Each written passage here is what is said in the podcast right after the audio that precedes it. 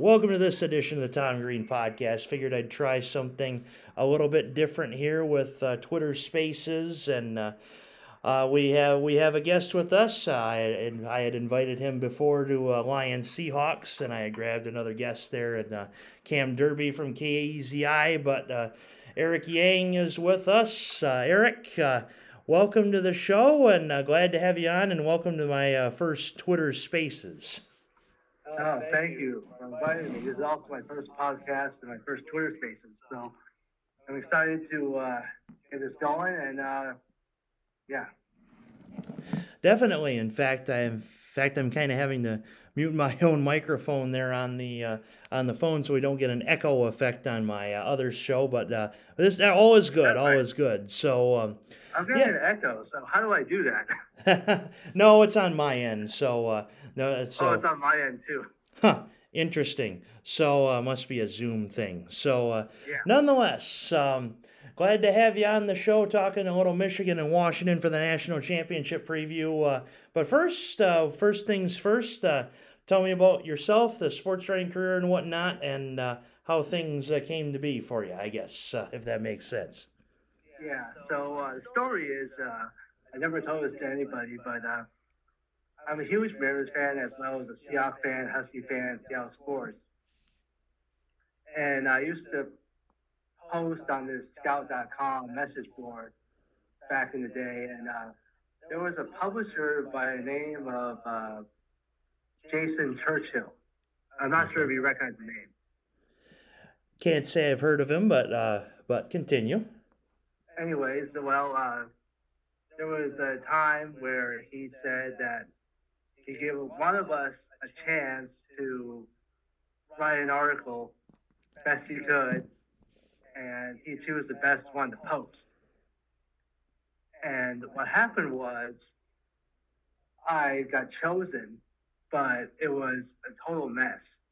It was a one big long paragraph. Right. But, but he enjoyed what I wrote apparently, and he edited and posted it up as my first story. Alrighty. And then he also, I guess, after that, decided to take me under his wing a little bit. You know, right. this guy has also, you know, later on after after he posted that scout, he went. Okay, this weird echo, but sorry. No. But anyways, uh, but he uh, went on to go to ESPN and CBS Sports and all that stuff, but he gave me six pieces of advice to help my writing out. Okay. I would never forget it. Sure. So he told me to watch The Boiler Room with Ben Affleck. I don't know if you watched the movie. I have not, unfortunately.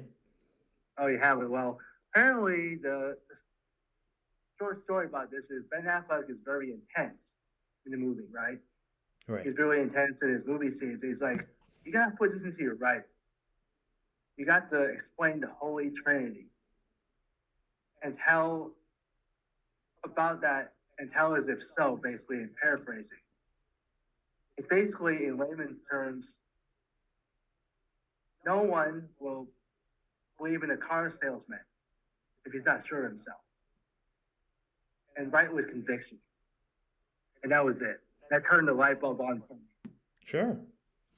Yeah, and after that, Jason left, and a couple publishers came on. I applied and said, oh, I, you know, give me a shot at doing this, and they did. But unfortunately, what I ended my time at Scout because the publishers at the time just couldn't get content up, you know, at proper time.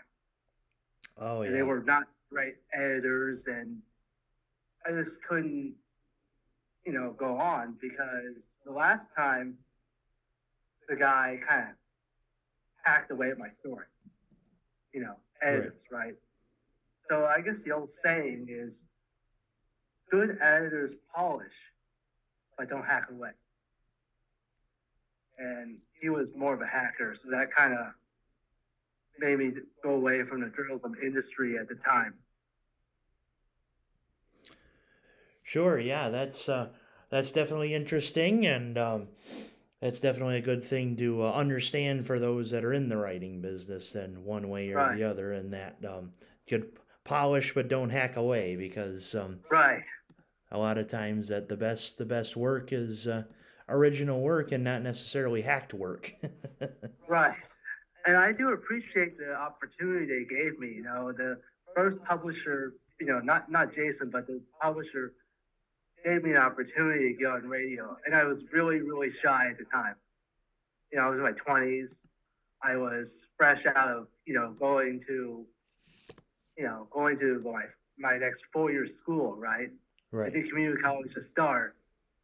And I give Jason Churchill all the credit in the world for giving me the, the pathway. Because I wasn't sure where I wanted to go. You know, Sure. after doing the story and be able to get my first article published, I was able to say, you know, going to communications, right? It's kind of a journalism thing, but you have different ways of branching out Right. and you know he, he kind of put me on the right path you know he didn't know at the time but you know it's where i ended up and now i do you know kind of a marketing social media thing i help a friend out you know it's kind of i guess it's kind of where in a way this is where i'm supposed to be you know in a Yeah. way. Definitely, and that's something that that's uh, people kind of learn in life is that uh, you go where you're supposed to, and you you need to be around people that uh, appreciate you. And uh, there was kind of a spot where you did not necessarily feel appreciated, and for good reason. I mean, you felt appreciated during the time, but once once the hacking started, I guess we'll call it, um, that was kind of a time where you didn't feel appreciated. Well, right. And uh, I actually, after, you know, I also didn't appreciate not getting the stories up on time.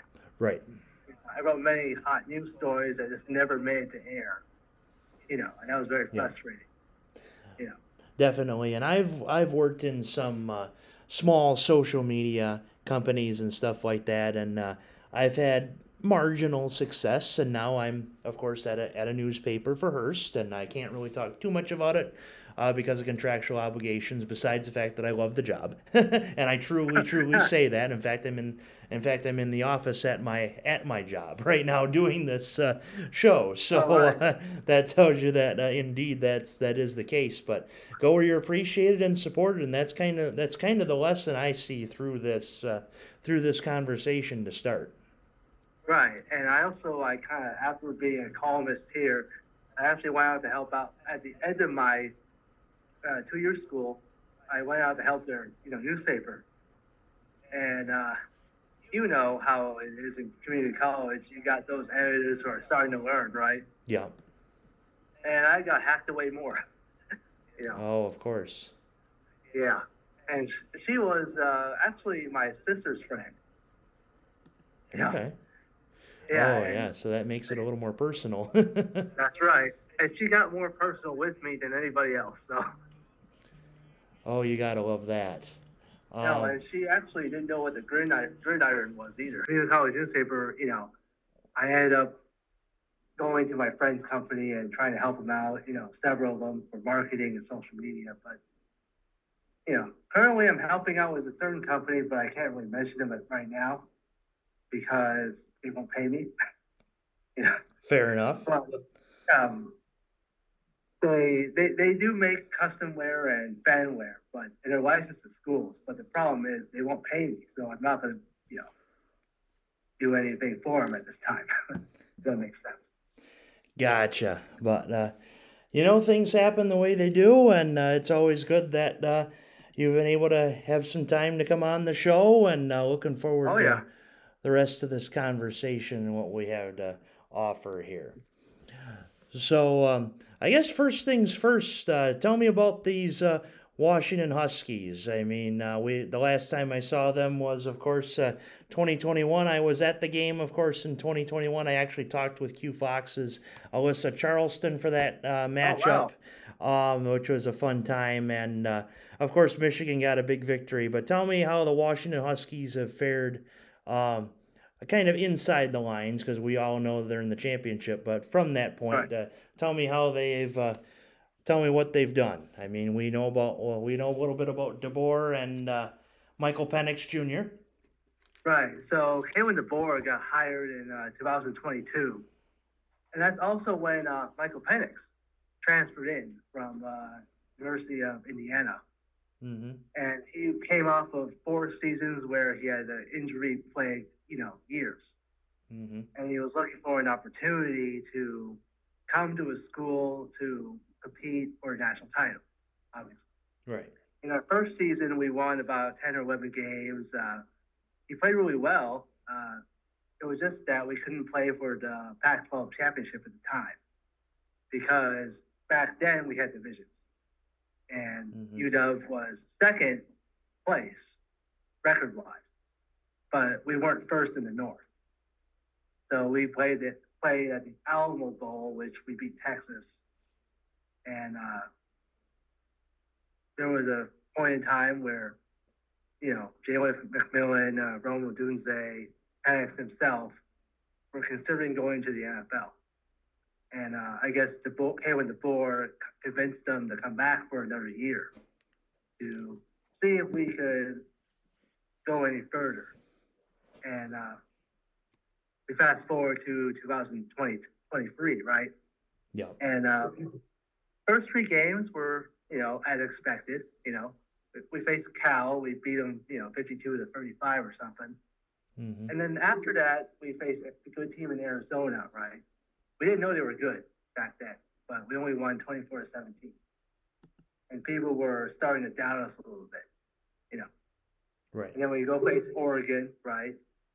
Oregon has this Bo Nix, and you know, they also have that receiver. I'm trying to figure the name right now. Um, Not coming to me off the top of my head, but yes. yeah, Troy Franklin. Okay. Troy Yeah. Yeah. yeah. Franklin, and yeah, and they're you know running backs. So, and they said, oh, we couldn't, you know, you're, you're favored by only three at home. You're not going to be able to beat Oregon, right? Because it's, all- it's the Oregon Washington rivalry, Mhm. and we and it ended up being one of those crazy games where we score first, but they make a, make a stop, you know, on the goal line against us. We make a stop on fourth down against them. You know, Michael Penix, you know, after getting the stop, throws about 30, 40 yards down the field to Ja'Lynn Polk, right? Yep. And then after that, he throws to uh, Rome Odunze for the game, the eventual game-winning touchdown. And then, of course, you know, the Oregon kicker misses a field goal kick, you know, and and that catapults, you know, University of Washington to to a higher level seed, you know, higher ranking, Right. right? And then throughout the season, we we have these games that are very close, you know. For some reason or another, we we had a close games. Like for example, against Arizona State, right? We were Yeah. actually losing for most of the game. And then the and this is one of the things that I guess the uh, storylines of the season, where the defense, even though hasn't been perfect, steps up at the right time, gets the stop we need to win the game. So against Arizona State, uh, Mich- Mitchell Powell makes that pick six interception against Arizona State and takes it in for a touchdown, and uh, we win that game. And then against Stanford, defense, well, it was really their fault, but uh, I don't know if you watched the game, but uh, there was a fourth down play Stanford had, fourth and one. They have re- they had, uh, what they what they did was they had a reverse going, and the tight end would throw to the or running back would throw to a tight end. You know, we were totally tricked, but the tight end dropped the pass. So that changed the way the game was, and we eventually scored a touchdown and won by either nine or ten points. And then the uh, Gotcha. other notable game was the Apple Cup. I'm not sure, Yeah. you know, anybody knows, but it was a tie game, and uh, it was uh, fourth and one on our own like 30 yard line. So Kalen DeBoer brought out the punt unit and tried to, you know, draw him off sides. He calls timeout, and then he puts Penix out there with uh, Dillon Johnson and Rome Odunze and the rest of the offense. So what happens is we've been running straight forward basically all game. You know, Dillon Johnson. Sure. You know, so so what happens is Penix instead of heading to Dillon Johnson, he uh, fakes it to Johnson. You know, throws it behind him to Odunze, and he runs around the left corner for about 30, 40 yards for a first down. And that catapulted the Huskies to get into field goal range and kick the game-winning field goal with time running out. So that was also another, you know, sorry, right. amazing game. And then we go to the Pac-12 championship. You know, Oregon's favored Oh, by almost 10 points. You know, Mhm. nine and a half. So we're the underdogs again, right? So, so, so the start of the game was Penix, you know, getting into field goal range and you know, getting us started well. But we, they, they played a good first half. You know, University of Washington. You know, Penix threw for a couple touchdowns. We ran the ball with Dillon Johnson, and uh, defense did pretty well. And people knock the Huskies on their defense because we've given up a lot of yards, we've given up a lot of points to certain teams. But what most people don't realize is most of the defense hasn't played together all year. Guys like Asa Turner, you know, and others were injured. And so we haven't really played, you know, at a certain point together. And one of the knocks against us was we don't stop the run. You know, against Texas, you know, in the Sugar Bowl, we didn't do a very good job. But it doesn't mean we're not, we can't do it because against Oregon, we held uh, their two running backs under 60 yards, air, you know, rushing. And the only reason why Oregon had over 100 yards was because Bo Nix, on a pass play, he circled out and rushed for 69 yards you know, setting up one Yeah. finger. But we've been we beat Oregon uh, 34 to 31, and that led to uh, Sugar Bowl. You know, play, playing us as the number two seed in the uh, college football playoffs. Right. So do you want so do you want me to go through the uh, Sugar Bowl or? Uh, go ahead, yes, because I uh, mo- most people here out on the East Coast went to bed probably at halftime because the Sugar Bowl Right. runs so it's so excruciatingly late here on the East Coast. It's like you got to be kidding me. It was near one a.m. Eastern. It was about one a.m. Oh, really? Eastern time when that got done, which for you guys on the West Coast is a typical Pac-12 after dark game. But yes, Right.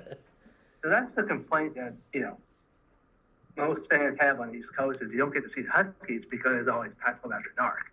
hmm Now we're moving to the Big Ten next year. I'm not sure how that's going to work, but but let's go.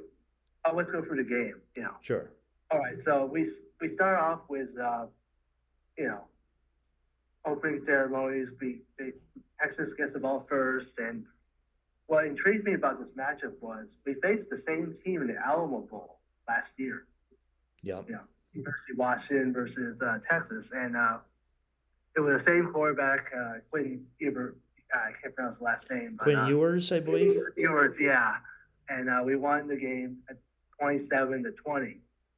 I was actually in, uh, you know, Washington was friends at the time, you know. But anyways, um, they, they started off, uh, you know, running the ball and they were able to run it, but when we they tried to pass it, we were able to bat some stuff down. You know, that was kind of the, you know, key for Yeah. me. You know, is where defense was maybe not perfect, but was able to get some stops. You know, so then we, you know, then after that we uh, got the ball and uh, Michael Penix. If no one has seen him play, you know, I know a lot of people on the East Coast haven't seen him play, you know, because we play on the West Coast, but this guy he has one of the best arms in the game, one of the best pros- quarterback prospects out there, you know, and no one's talking about.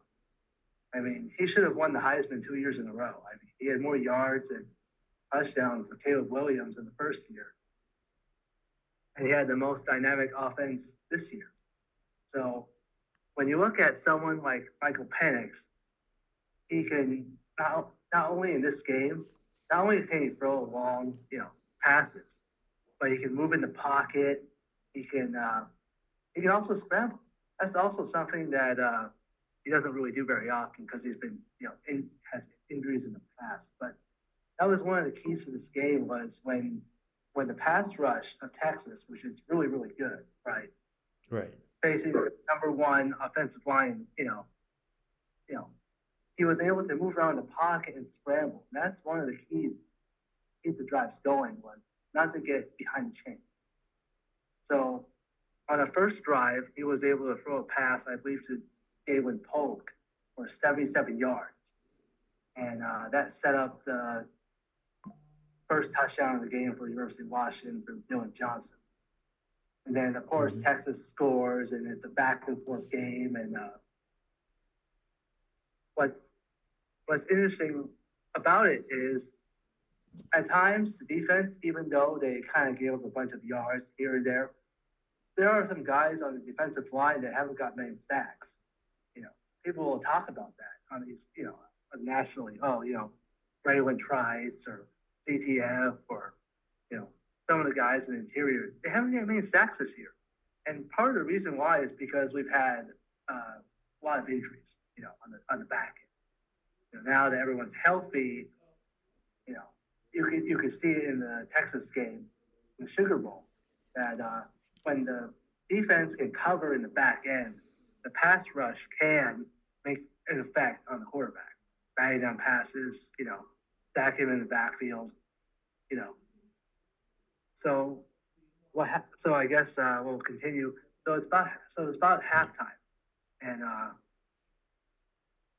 we're University of Washington gets their next touchdown. And I'm thinking about minute 37 that if the defense can hold Texas to no points or a field goal, we've had, you know, University of Washington be looking good, you know, heading into the second half. But unfortunately, Texas, uh, they get down the field, defense gives up another touchdown. So it's 21 21, right? Mm-hmm. And then in the second half, it's basically the same thing where you know, you go. It's a back and forth game. You know, it's one of those. It's going to come down to the wire. I can already feel it. And, gotcha. Yeah, and at the end of the game, Washington kicks a field goal, and then uh, Texas kicks a field goal, right? And then right. what happens is we were trying to run out the clock, and this is a. I guess I don't know if you heard about this, but uh, on the last running play of the game for University of Washington, uh, Dillon Johnson gets injured, and the clock stops. And I guess the rule in college is if the clock has to stop, they don't run off, you know, run off time. It was the, the next snap. They wouldn't have a running clock, basically. So this right. the, the clock wouldn't stop or start until the next snap. Is that right? Yeah, that something like that. Yeah. Okay, so uh, after that, uh, we punted, and uh,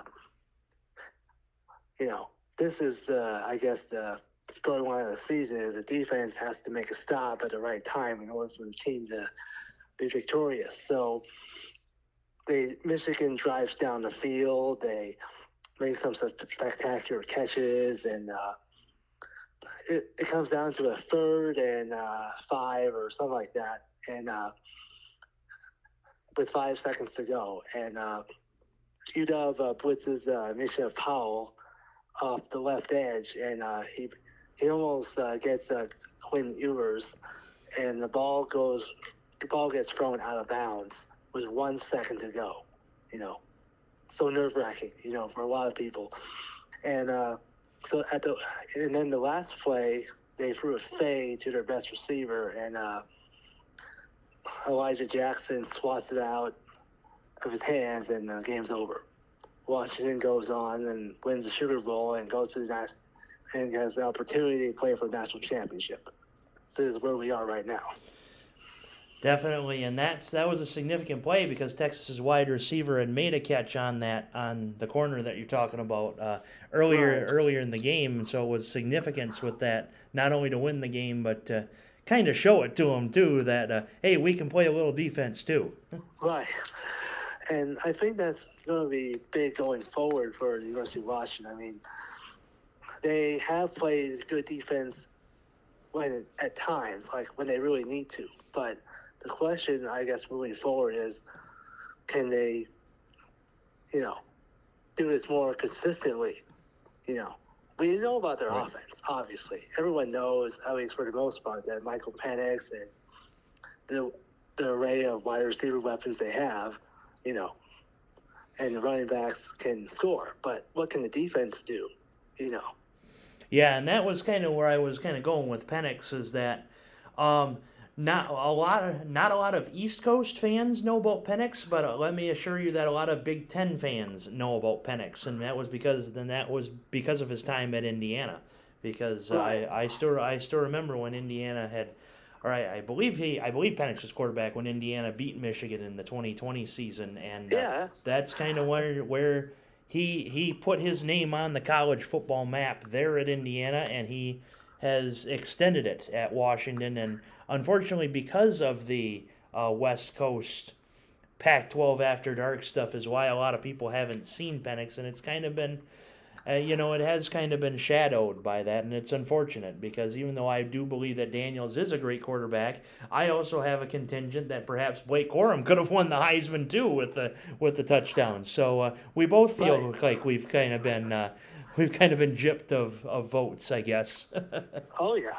I mean, there is. I mean, Michigan is technically not on the East Coast, right? I mean, LSU Right. was more on the East Coast, so I've, al- I've always, at least in, on teams on this side, we've always had that chip on our shoulder saying there's an East Coast bias out there. You know, Mhm. you know, unless uh, you know something extraordinary happens, you know, like they'll always give it to East Coast guy. You know, that's the Yeah, um, and they tend to have a quarterback bias too. They'll go with the quarterbacks rather than somebody on Right. a running back or even. Uh, we can't forget Charles Woodson, the only defensive man to have won the Heisman Trophy. Oh, that's right. That was back in uh, '90s, right? And the Seattle Seahawks were always the underdogs for some reason. You know, have you noticed that? Yeah, I mean it's because a lot. It's because a lot of that uh, people just have just plain old haven't been able to watch. Yeah, and and what's honest is the Huskies have been underdogs for the last four or five games, including this upcoming national championship. You know, Mhm. and Penix, Penix himself has overcome the odds and challenges, the injuries, the you know transferring to the University of Washington, right? Yeah, But see, Penix and the you know exemplifies what the Huskies are really about. You know, the underdog mentality, having that chip on his shoulder, right? So, Mhm. so when I think of Michael Penix, I think of someone who I watched on you know in the Huskies this season. I think of someone who I you know grew up knowing and loved watching on TV. You know, the character, his character at least. You know, I'm talking about a guy like John Cena, for example Oh, okay. always That's- yeah always yeah he always you know his character you know always played up for the challenge always the underdog but I never and I always told he was never good enough you know and all and and there was always obstacles in the way you know fair or not and he always was able to overcome and come out on top you know that's what I'm Mhm. you know that's that's the mentality there you know but that's that's the mentality this team has. We have a chip on our shoulder that no one, everyone, it's always been disrespect from day one. You know, we're always, you know, either 10 point underdogs, five point underdogs, you know, and no one, you know, really believes in us. And that's what drives this team, you know. And I definitely believe that because they were double digit underdogs in the Pac 12 title game and they won it. And now here they are, Right, four and a half point underdogs in the national championship game and uh, right. now having to prove it again. So, um, as far as some of the numbers go, and we don't need to stat talk about all the time, but it seems as if Mhm. Washington has the advantage in yards uh, over Right. Michigan, but also keep in mind that Michigan hasn't needed the extra yards because they have been Right. up in most games in the fourth quarter, not having needed much in the fourth quarter. Now that's now that's been different in the Ohio State game as well as uh, this this Rose Bowl. Of course, they needed the yards in the fourth quarter, but if we're looking at it just from a stat based point, keep in mind Right. that Michigan hasn't needed the fourth quarter in ten of the thirteen games that they've played. Yeah. So yeah, so it's, it's kind of a style contrast too. Like your the Michigan season has been totally different from the Husky season. We've always needed to have the yards in the fourth quarter. We've always been in tight games. hmm Whereas the Wolverines in, Michigan, they've always been able to blow out their opponent, blow out their opponents. You know, hmm in the fourth quarter. You have a good point on that. But also, what a difference, I guess, in, in style is Michigan. I don't think, in my opinion, has faced a wide receiver core as as good as University of Washington. We're five deep. You know, you got Rome Odunze, you got Jalen McMillan, you have Ja'Lynn Polk, you have Germie Bernard, you also have a former uh, Michigan uh, commit, uh, Giles Jackson. Yes, I remember him returning returning kicks. In fact, I still Yeah. remember the two the 2021 game where Jackson returned a kick and uh, he didn't make the 25 and he, he was presented with a lot of cheers from the Michigan crowd that he didn't make the 25. I remember that. yeah, I remember that. But uh, that's going to be one of the most interesting, uh, sorry, interesting uh, things, you know, about this. You know, it's like Michigan hasn't faced a quarterback, in my opinion, and wide receiver core as good as this team has. You know, you're five deep. You can beat. They can. We, the Huskies can beat you in many different ways. You know, you got the receivers, and you also got Dillon Johnson too, which is. Uh, I don't know if you heard, and I, and if anyone hasn't heard this, uh, well, Dillon Johnson has been cleared. I mean, they expect him to play against uh, Michigan for a national championship game. Uh, apparently, he injured his leg, but they said X-rays were negative. So play against, uh, yeah, he'll be in the national championship game, and uh, he's more than just a running back. I think sometimes uh, people just say, you know, he runs the ball, he finds this open spaces, but when you look at film, uh, Dillon Johnson is is definitely more than just a runner. So there was a time in the Pac-12 championship where he, uh, there was a, you know, what was known what is known as a bear. You know, I mean Texas, I mean not sorry, Oregon ran a bear front, which is hmm you know you know bear front where it's five on five, Right. and then they blitzed a safety out of the backfield. So Dillon Johnson is a great blocker because he was able to block that safety just long enough for Penix to throw a pass to McMillan for like 60, 70 yards. Mhm. So that's big getting him back. You know, it's not just uh, you know running for Dillon Johnson. You know, because I know Michigan likes to put pressure on the quarterback, opposing quarterbacks.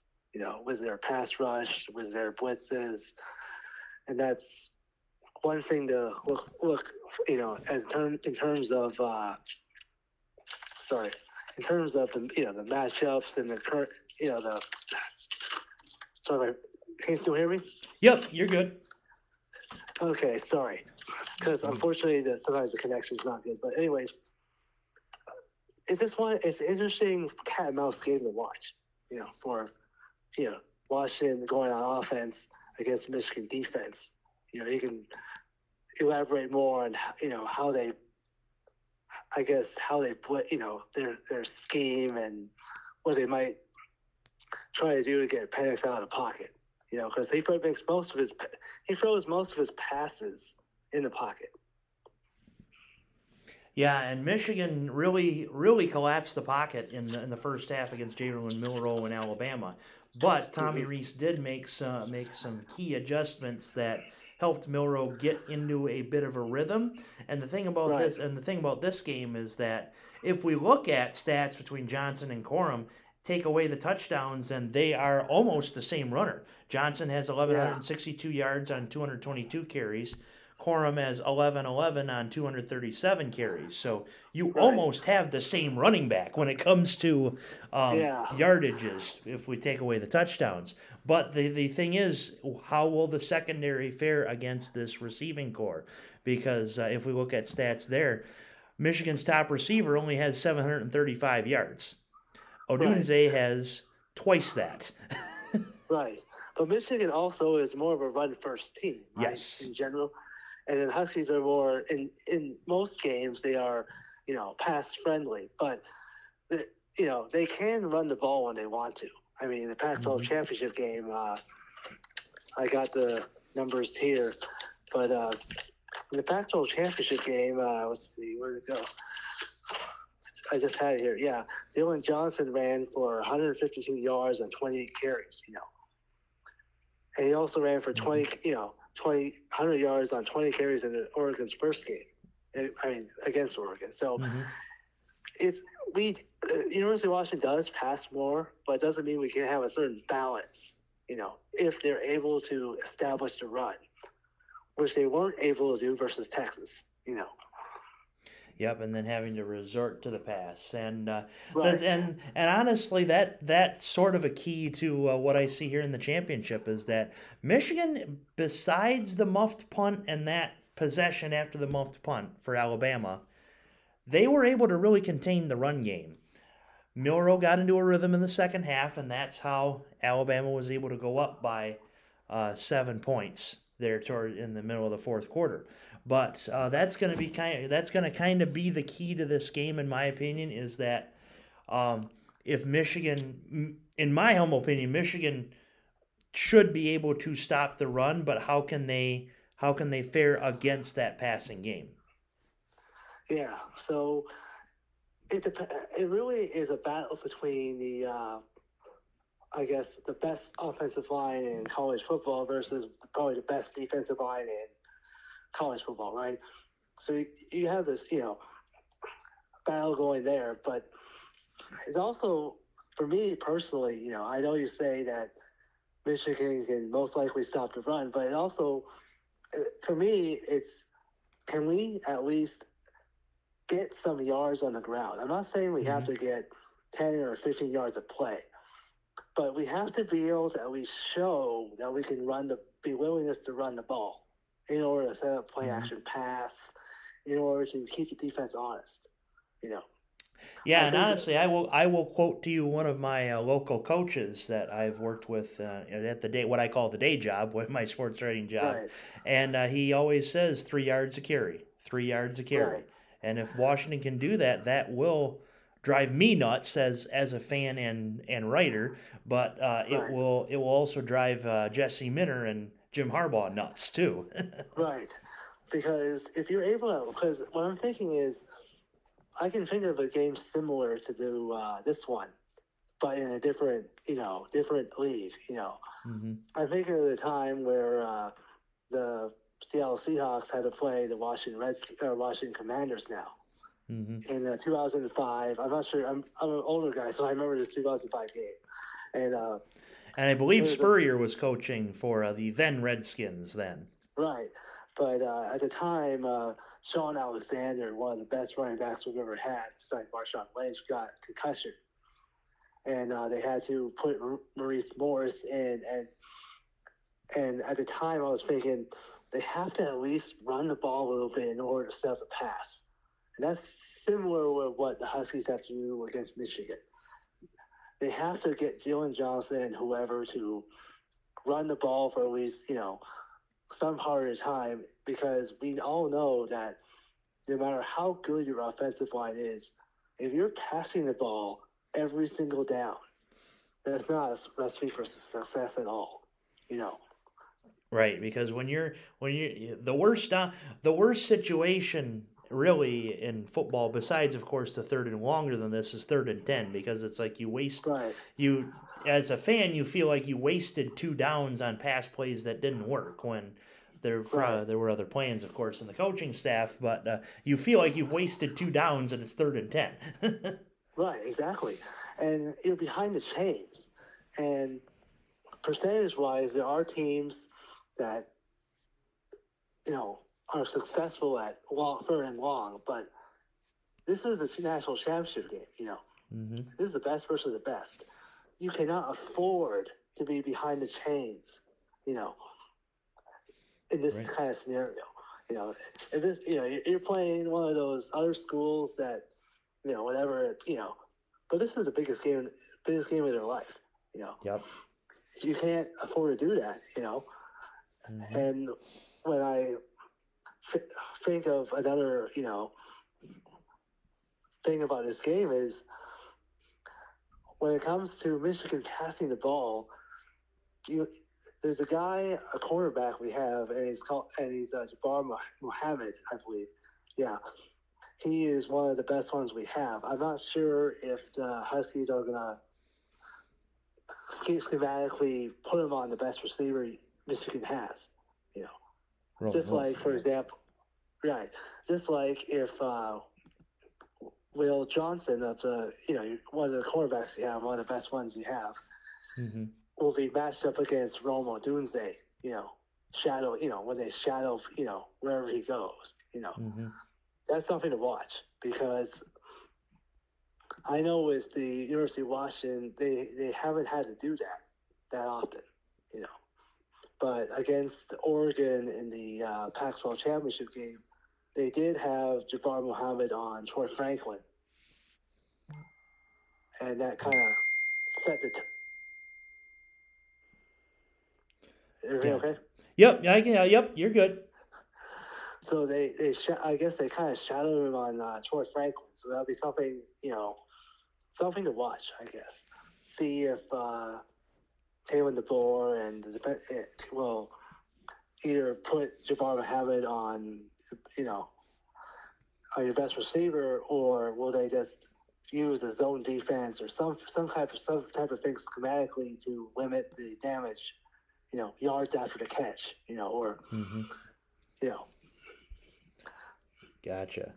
So, um, well, good deal. So, uh, definitely a good conversation here about. Uh, we've definitely learned a lot about these uh, Washington Huskies for those that are on the East Coast. So, uh, now moving towards this game prediction, uh, how do you think uh, Monday night will go? Okay, so I, I guess I'm more, you know, as we all are, I'm pretty biased, but I know that uh, the Huskies can score. I also know Michigan can score too. So I'm thinking this game actually, because the Huskies won by six points in the net in the Sugar Bowl. I'm thinking this game is going to be a lot closer than that. So my score prediction, if I had to make a score prediction, would be, uh, you know, I would say Huskies 35, uh, Wolverines uh, 32. That would be my prediction. I believe it's going to be another close one score game. It's not going to be blowout by any stretch of imagination. These two teams are equally matched. They have both. They have a lot of good strengths and weaknesses, and a lot of good matchups. And it'll be exciting to see. Absolutely. My prediction is that um, I think Michigan will will come out and come out strong to start, and a lot of the determinant of this game will be in the first quarter. And my thought is, can Michigan make stops right away on this Washington team? If they can, I think Michigan wins by two scores or more. If they can't, then you're going to see a one score game and maybe a Washington win of the national championship. It's going to really depend a lot on the start, is setting the Right. tone. I agree uh, with that. and if uh, if Michigan, which I believe Michigan can, um, I'm going to say Michigan 37, Washington 24, because yes, I do believe that Washington can and will score, but can they score at will against this Michigan defense? And uh, Right. and and if if that happens, then I certainly hope to see a national championship for the first time since 1997. But um, that's the thing is, if Washington can score at will on this defense, then you're, you will see the one score game that, that you are predicting. But in my humble opinion, I think Michigan wins by two scores. But uh, but you've given me a lot, and uh, I can you, you know if if indeed your prediction happens, you heard it here. Yeah. So you made a great point. You know, Washington has always started out quickly in big games. You know, mm-hmm. against Oregon, against Texas. We'll we'll see if they can get off to a good start against Michigan, as well as their defense. You know, we'll see how their defense fares on their opening drive. You know, that would be key. You know, key.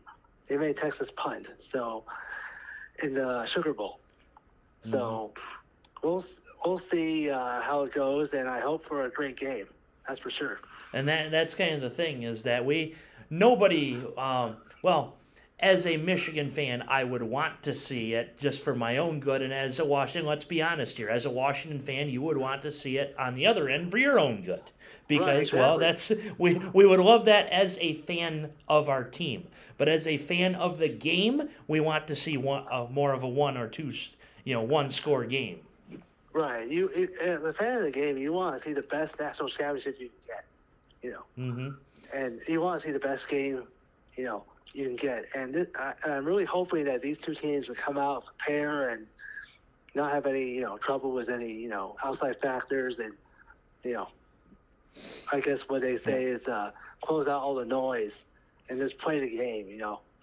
Exactly, and. Uh, that is definitely our hope. So uh, I've got a Michigan win by two scores. Eric's got a Michigan win by one, or I mean a Washington win by one score. Uh, little Freudian slip there, but uh, a Washington win by one score, of course. So. Uh, well, a definite good conversation had, a, a lengthy one, uh, um, and, and a good one. So, uh, well, at this point, anything else that you may have to add to this Michigan, Michigan Washington fo- college football championship preview? Uh, I don't think I have anything else to add besides it's my first ever, you know, watching a Washington play for a national title. I was too young at the time to uh, watch him play in 1991. You know, I was born in born in 85, so there's no real you know, understanding. You know, I wasn't born yeah. until 95, so. oh, is that right? That is correct. I didn't. Yeah, you know, it's kind of. I, I, you know, it's kind of, you know, amazing that you get to this point, and with next year's structure changing, you know, Huskies are going to the Big 10 they mm-hmm. They're they're having twelve team playoff, right? Yep. It's going to be much much harder, in my opinion, humble opinion, to get to the national title next year. You know. That's true because of so the we, yeah because of all the humps that you have to get through the loops that you have yeah. to jump over. Exactly. So hoping that University of Washington can take advantage of this because, like I always tell, you know, friends, family, you never know when you ever get back to this point ever again. You know, this could be, you know, once in a lifetime. And you have one chance. You got to take it, you know. Exactly. Exactly. We're both looking forward to a great game, that's for sure. And uh, as always, it's a good, definitely a good conversation, a lengthy one, and uh, some loops I had to jump through on my end. But I'm glad to get this conversation, and we hope you enjoyed this uh, national championship preview. Here he is, Eric Yang, and this is the Tom Green podcast.